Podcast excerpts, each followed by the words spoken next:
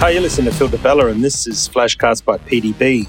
Today we're going to talk about authenticity. So we have one of our listeners that sent in a few questions around authenticity. Now, authenticity is one of my key values. So one of my key and core values to me is about being authentic. Another word for it is integrity, doing what you say when you say you're going to do it.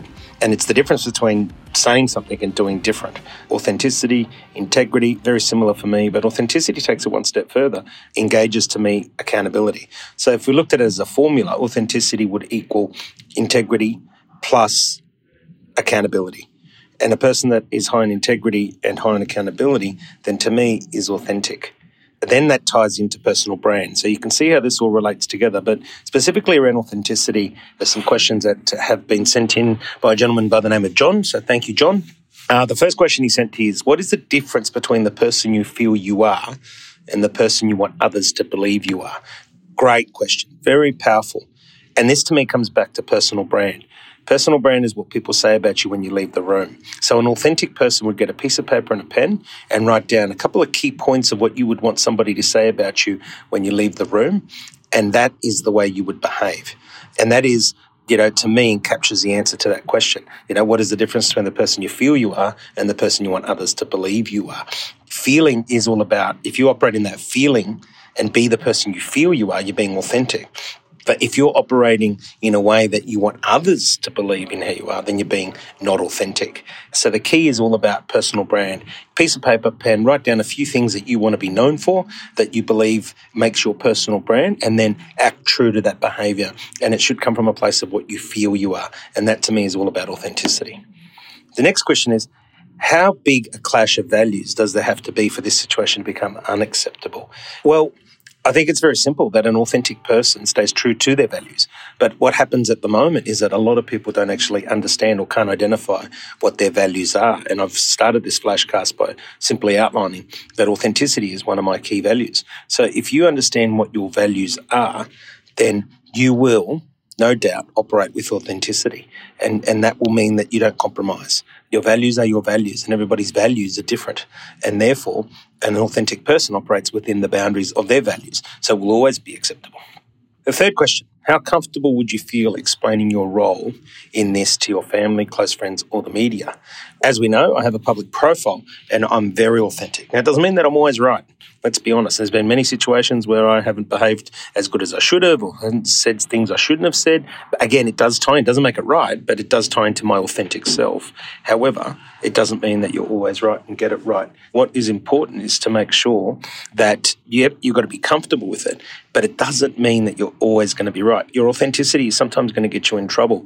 And obviously, your family, your close friends, and sometimes the media are not going to agree with you. And that's okay. I always say that you can be authentic and you can be wrong. You can always voice an opinion, but do it respectfully, do it with understanding. It is an area that I've tried to get better. So it's, it's a very powerful question. You know, how comfortable do you feel explaining yourself and being authentic to your family? Well, your family is going to accept who you are. It doesn't mean they're always going to agree, but they're going to accept your authenticity as your close friends should.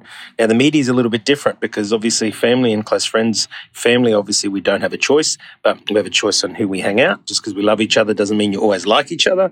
Thankfully, most of my family, we love each other and like each other, most of it. And close friends, well, that is a choice, right? And we tend to obviously have close friends around us that are going to accept and share the same values or on the same journey. And you'll find that close friends move away when you're actually moving in different directions. And a lot of that comes back down to authenticity. But the media one is very interesting because, as I said, I've had first hand experience in the space where my authentic self doesn't always get well received by the media. And that's okay.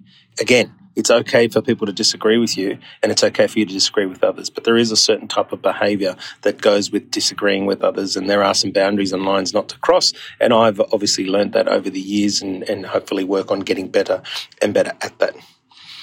The next question In 10 years' time, will you be proud of, ashamed of, or indifferent to this decision? Again, another powerful question and leads to brand. 10 years is a long time. However, I would love to know that every day I'm working on being my authentic self and looking at it from inside out, not outside in, which is a big one. Unlike business, where I always say look at things from the outside in, is your product or service relevant to a person? Is it solving a problem? When it comes to your authentic self, it's all about you internally. And it comes back to are you comfortable with yourself? Do you understand what your values are? And are you working every day to be a better version of yourself? So the short answer in that question is if you work every day on being a better version of yourself, you're learning from your mistakes, you're doing what you do well. Often the things you don't do well, you're improving on, but you're always constantly on that journey of improvement and working on being the better version of yourself. Then in 10 years' time, I think I'm going to sit back and hopefully be very proud of the person and the choices that I've made but understanding that it's not always going to be perfect and there's no such thing as that perfect journey. There are going to be slip ups and there are going to be things that you do wrong and there are decisions you're going to make that don't work and are not correct and that's okay. And one of the paradigms I use to deal with that is, am I doing the best that I can? At the time that it's happening with the resources that I have. And if I follow that paradigm every day, every week, every month, do a check in with myself, then hopefully in 10 years I can sit back and go, yep, I'm proud of that. I'm not ashamed of that because I was doing the best that I can at the time that it was happening with the resources that I have. And the last question What does your inner voice tell you around authenticity? Well, my inner voice tells me that I've got to be conscious about this, that to me, as authenticity is, is one of my strongest values, that I need to live my value every day. My inner voice is hopefully my subconscious that puts me on the right path, that I've programmed my subconscious enough to say, hey, authenticity is important to you. So when a situation arrives, my inner voice pops up and says, Philip, move left or move right or don't move at all because you need to be authentic on this.